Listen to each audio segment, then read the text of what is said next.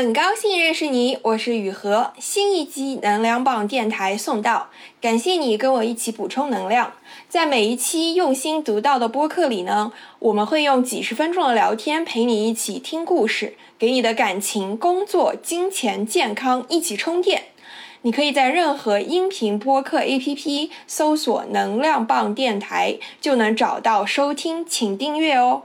我一直免费创作了这么久呢，现在很需要你的支持，请加我的微信 yuhexyz，yuhexyz，加入公号读者和播客听友群，也欢迎你开心放松的找我聊天咨询。请你在你用的播客 APP 里给这一期点个赞，也给能量棒电台五星好评。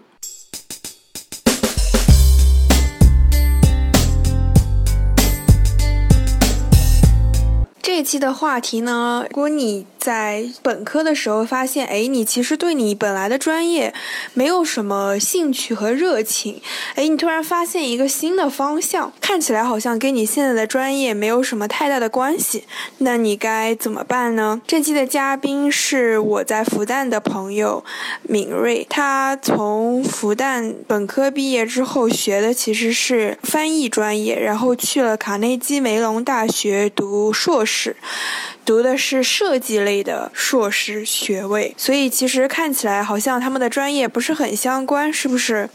后来呢，他就先后在一些美国和中国的互联网公司做 UX design。本科的时候，他在复旦发生了什么，让他一心决定要去读一个不相关的专业呢？在申请学校找工作的时候，别人可能会觉得你和本科就学那个专业的人差了很多。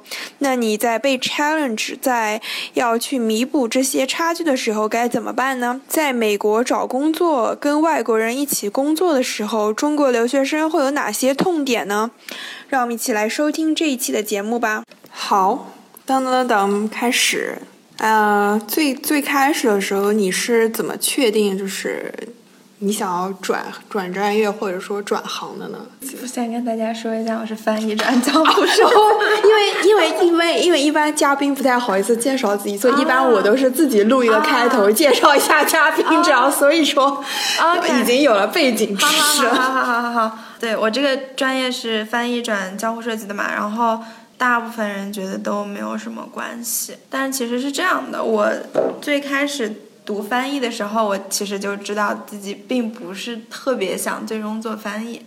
然后呢，我小的时候又一直很喜欢设计，所以我刚进大学的时候就是做了一些设计相关的工作，比如说啊，在某个社团里面做设计师，然后在跟社团相关的呃，在跟设计相关的社团里面去做工作，比如说什么叫我们叫抽象艺术协会嘛。大二的时候，有个同学把我拉进了。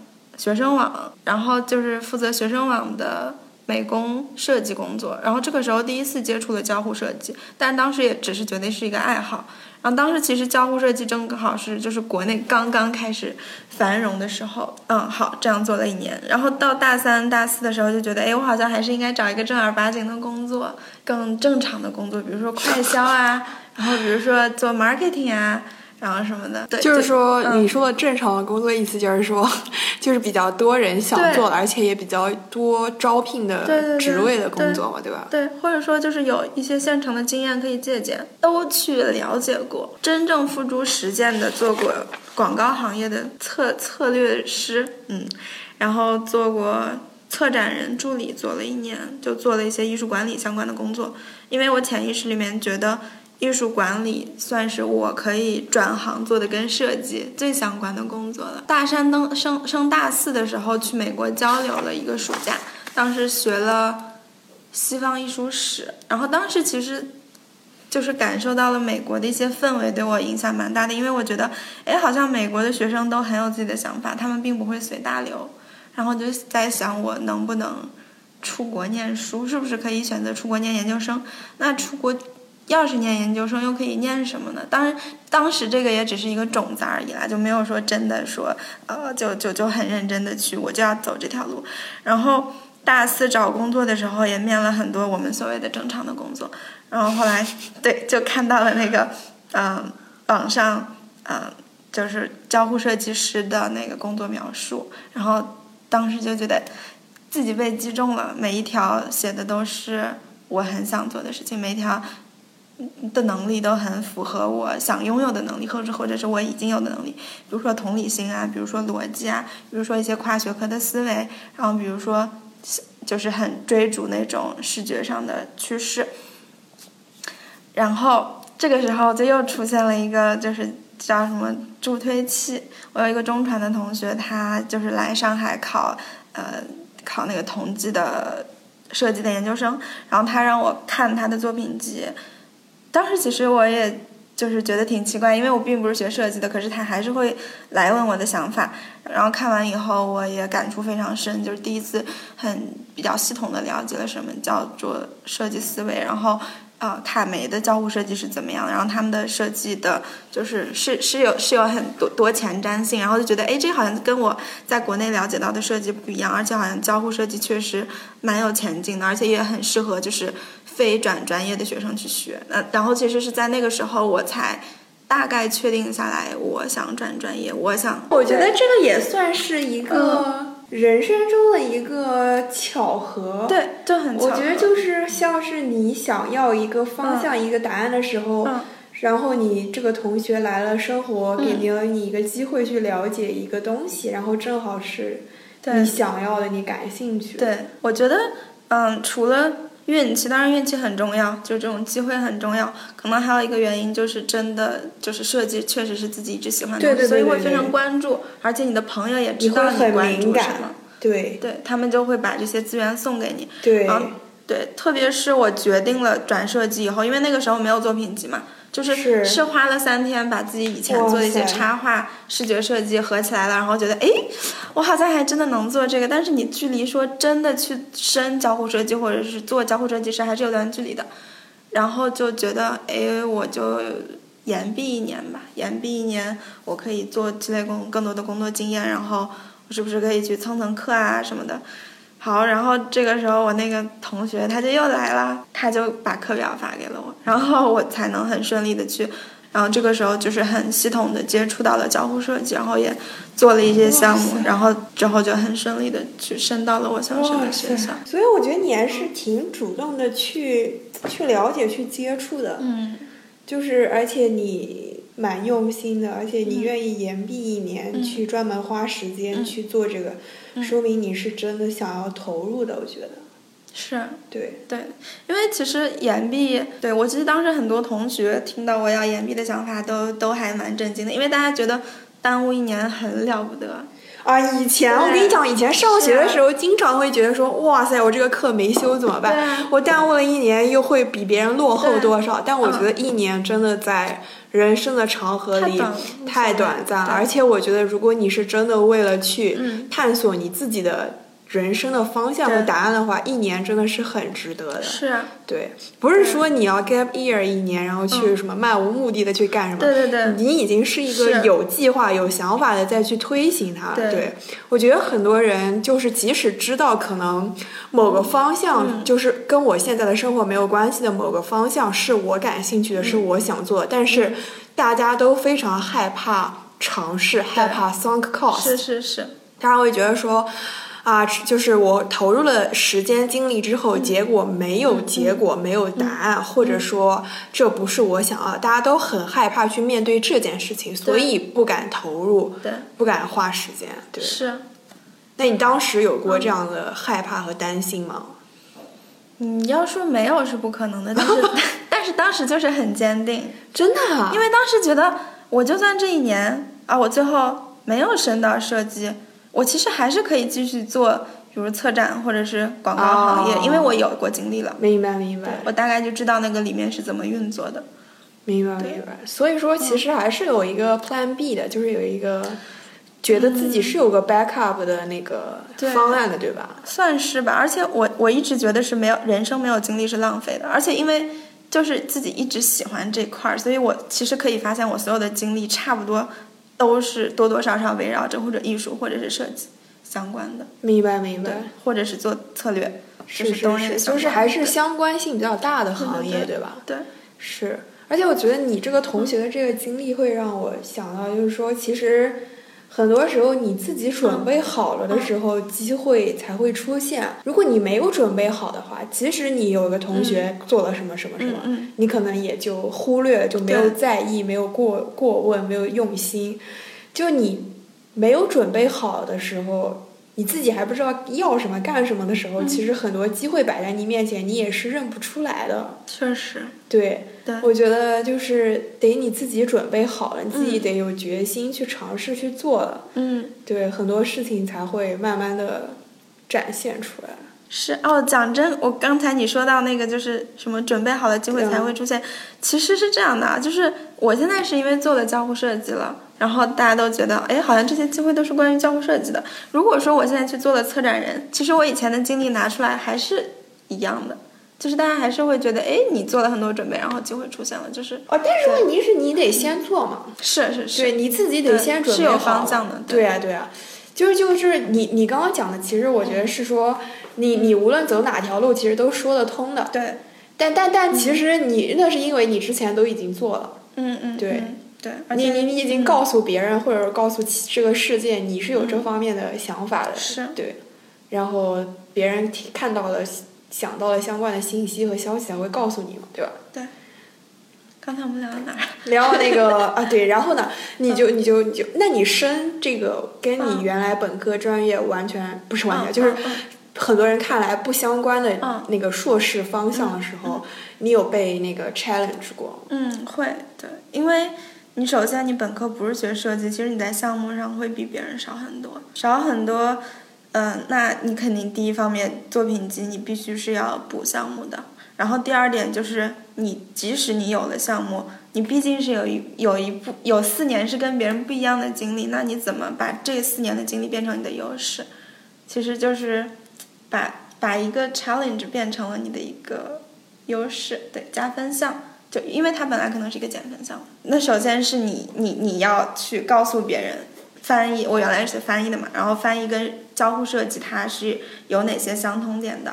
那比如说我就会说呢，它的同理心其实是一样的。那交互设计需要我们对用户有同理心，但是翻译需要 audience awareness，我们要对读者有同理心。那读者的接受程度是什么样子的？然后你怎样去阐述这个呃翻译的内容，读者是可以理解的。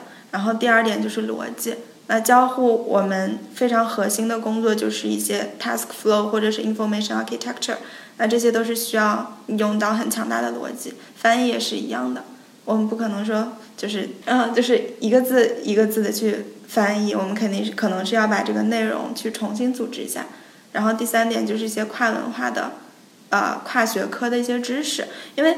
学翻译的时候，老师会经常跟我们讲说，其实最后制约你翻译水平的，呃，东西不是说你对就是字词的那些理解，不是说你的语法什么的，而是说你这个人的知识储备有多少。其实做设计也是一样，你不了解一个东西，你是很难去做设计，特别是交互设计。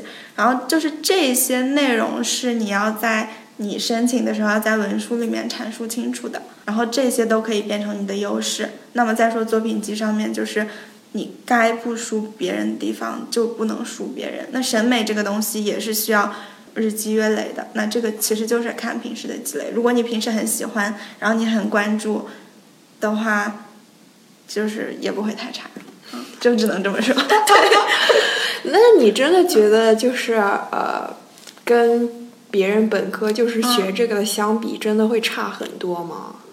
因为我觉得本科其实是一个基础教育，我觉得好像嗯不会特差特别多啊。嗯嗯，设计的话，我觉得还是会有一些区别。设计的话，第一个就是我刚才提到的审美，审美的话，其实主要是还是看你平常去嗯接触的一些优秀作品，或者你分析优秀作品，然后去模仿，然后再自己去做。嗯，这个方面真的是要靠时间积累，不是短期可以突破的。然后这个如果你四年落下了，那可能真的是落下了一些。然后还有，嗯，除了审美，第二点可能是你的就是项目经验，或者说你的技能。比如说，如果是四年的时间，我可能会除了说我学习平面设计，我还会学一些啊、工业设计，这是很具体的了。比如说工业设计，我要学建模，或者是我要涉及到什么 AR、VR 更靠高科技的一些呃做原型的方式，那这些它也是需要时间去学，然后需要项目去练的。然后如果你只是为了申请说我就要做交互，或者我就要做 UI，我就短时期的突击了那么一小块设计，其实你是。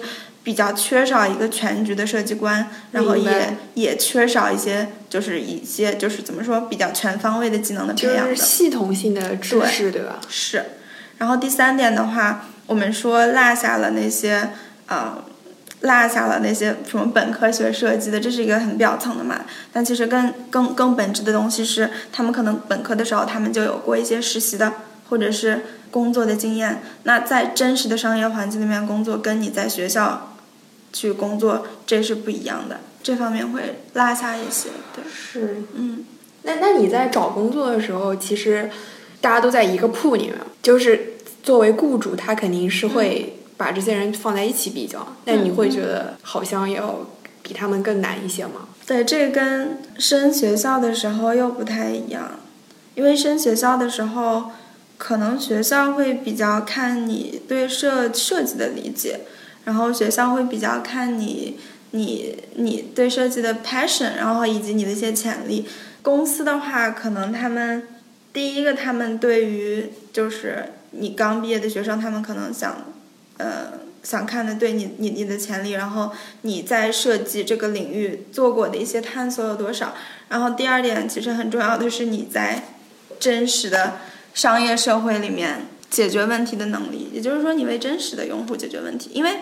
他就是学生很容易有学生思维。那我们在学校做一个项目，我们就很理想的觉得用户可能是跟我一样的，然后啊、他们也会用电脑，然后我我做的这个界面他们也能看懂，然后然后好，大家就觉得我做出来这个东西就能解决用户问题，其实不是的。你在真实的商业社会里面，你通过数据分析，然后你通过你的用户调研部门的同事，然后或者你自己真的去接触了那个用户，你才能知道他真实的需求。然后你通过数据，然后你才能知道你的这个设计它是不是真实可以工作的。然后你通过跟商业部门的同事去合作，跟产品经理沟通，你才能知道你的这个设计对公司的影响是怎样的。啊，这些是学生很难有的思维。那学生可能就觉得，哎，我做出来这个东西好看，然后好像能用就可以了。但是你要在一个公司里面做，它解决用户问题的同时，一定是要解决一个商业问题的。对对对对对，这这是很重要的。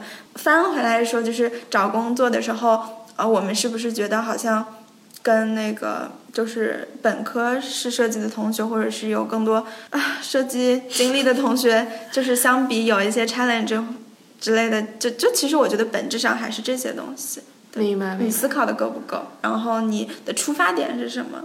是是是是这些东西。然后这些东西这些东西确实是可以通过本科学习或者是工作经历得到的，但是这些什么所谓的本科实呃工作呃本本科经历也不是唯一得到这些经验的方法。对，如果你很有有很强的搜商，你去或者你你去跟一些前辈 networking，你也可以知道。搜商是什么意思？搜商，搜商就是你用搜索引擎的能力。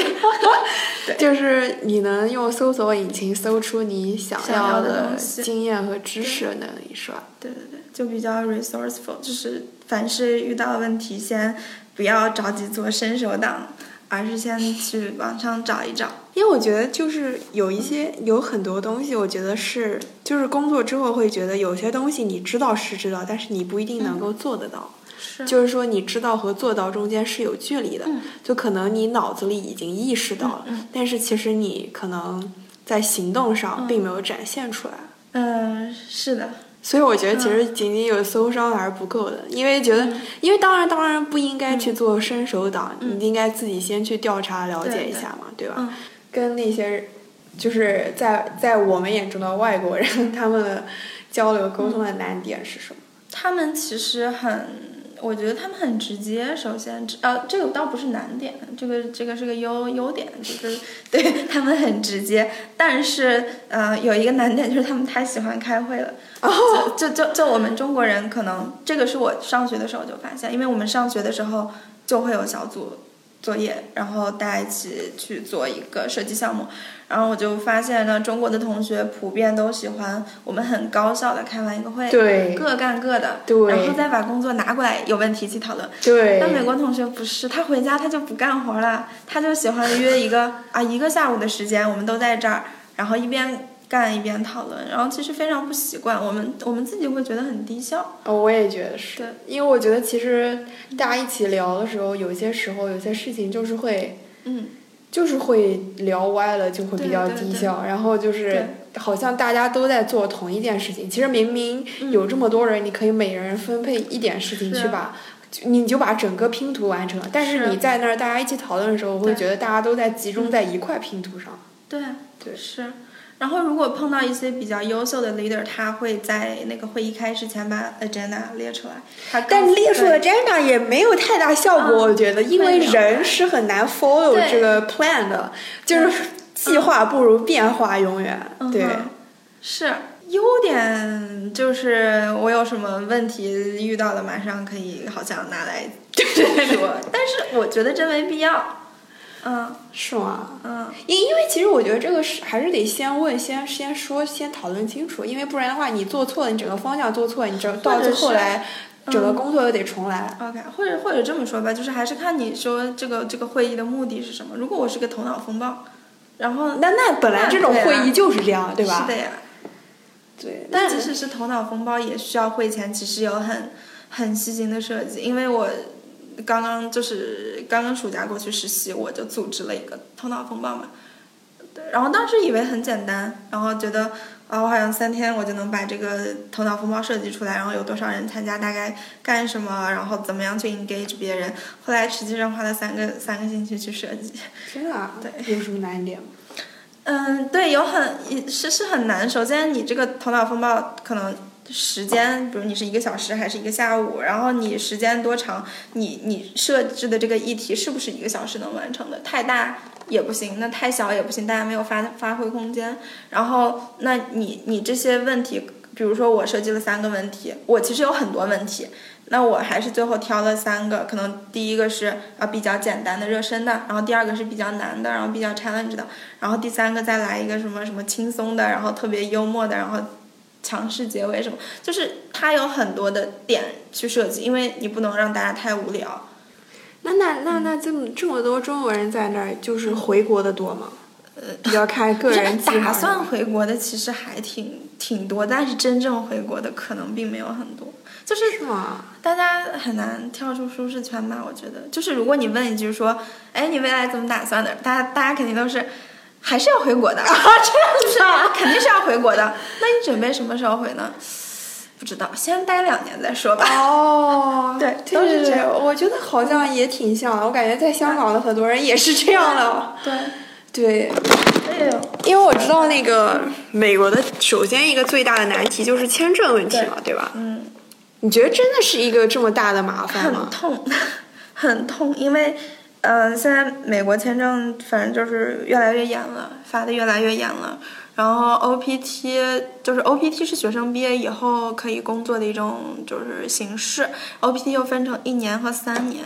然后首先是现在这个所谓的 STEM 专业的三年有可能被取消，然后第二点就是很多大公司，他们如果就是非三年 OPT 不收。就是如果你是一年 OPT，那那那那那直接就不要你了。然后小公司呢，它又没有办法提供 sponsorship，对，然后所以你的坑就很少，嗯，然后当一些当能给你提供签证的公司变少以后呢，你受制于身份的选择就会特别少，所以很多人会因为身份去牺牲一些自己的机会。比如说呢？比如说，如果你能去 Facebook，但是 Facebook 不招你了，然后，嗯，那你就去不了顶尖的互联网公司，当然，然后可能比如沃尔玛，它可以那个 sponsor 你，然后你就去沃尔玛了嘛。虽然说沃尔玛也不差，但是你毕竟是你没有去到那个最好的，可能以你的能力来说，你本来能去的地方，对，它就是因为一个客观的原因损失掉了嘛。就是有有点难，对。然后，而且现在就是你抽到 H1B 以后，被 check check 的几率也很大。对，因为签证就有很多人回国。对，而且签证就是你拿工作签的这几年内，你是不能换专业的，你是什么就是什么了。然后这个其实对华人发展还是有一些，呃，或者说对个人发展是有一些制约的。那你觉得签证就是大家想回国的主要原因吗？呃，不全是，但是它是一个很大的助推器。是。嗯，对，因为想回国的话，还有，嗯，其实还是个人成长吧，然后还有家庭。对，如果说这个人他，比如说我想干点别的，或者我想创业，然后其实在国内的话，你没有什么天花板啊，然后你国内的认识的人也比较多，然后，就各方面得到的支持性都会很好。什么叫在国内没有什么天花板？你不会因为那个身份原因被卡住啊？因为身份这个问题就会让我想到身份认同。OK，对我我不会觉得签证是我身份的一部分，你知道吗？哦，对我我比较觉得身份，比如说是一个人的呃国籍、职业，类似于这种样子。哎呀，那这个这个这个是啊，就是就是，如果说你解决了签证问题，在美国，你会发现亚裔其实还是就我说的天花板，就不仅仅是中国人了，就是是亚裔，是女人啊，对对对对，是亚裔，是，对，所以就是这个是，就是我就是我可以理解为什么出了国之后反而会更加想家，会更加的那个珍惜。你是一个中国人，因为你出了国之后，这就是你最大的一个身份。是，或者说不是说你的国籍，是说你从小的长大的环境和你接受的教育和文化背景。对，这就是你最大的一个身份象征。是，而且我觉得一直在国外，就是你确实待久的话，还是觉得就是文化上面实在是不能接受那种西方的文化。对，就是会会很想念国内的。的的的的很多东西，就比如说大家出去玩也是，对，就我们中国人可能就聚个餐，对对对对，吃饭文化比较盛盛行。他们很难理解说为什么中国人好像那么爱吃，那么重视吃。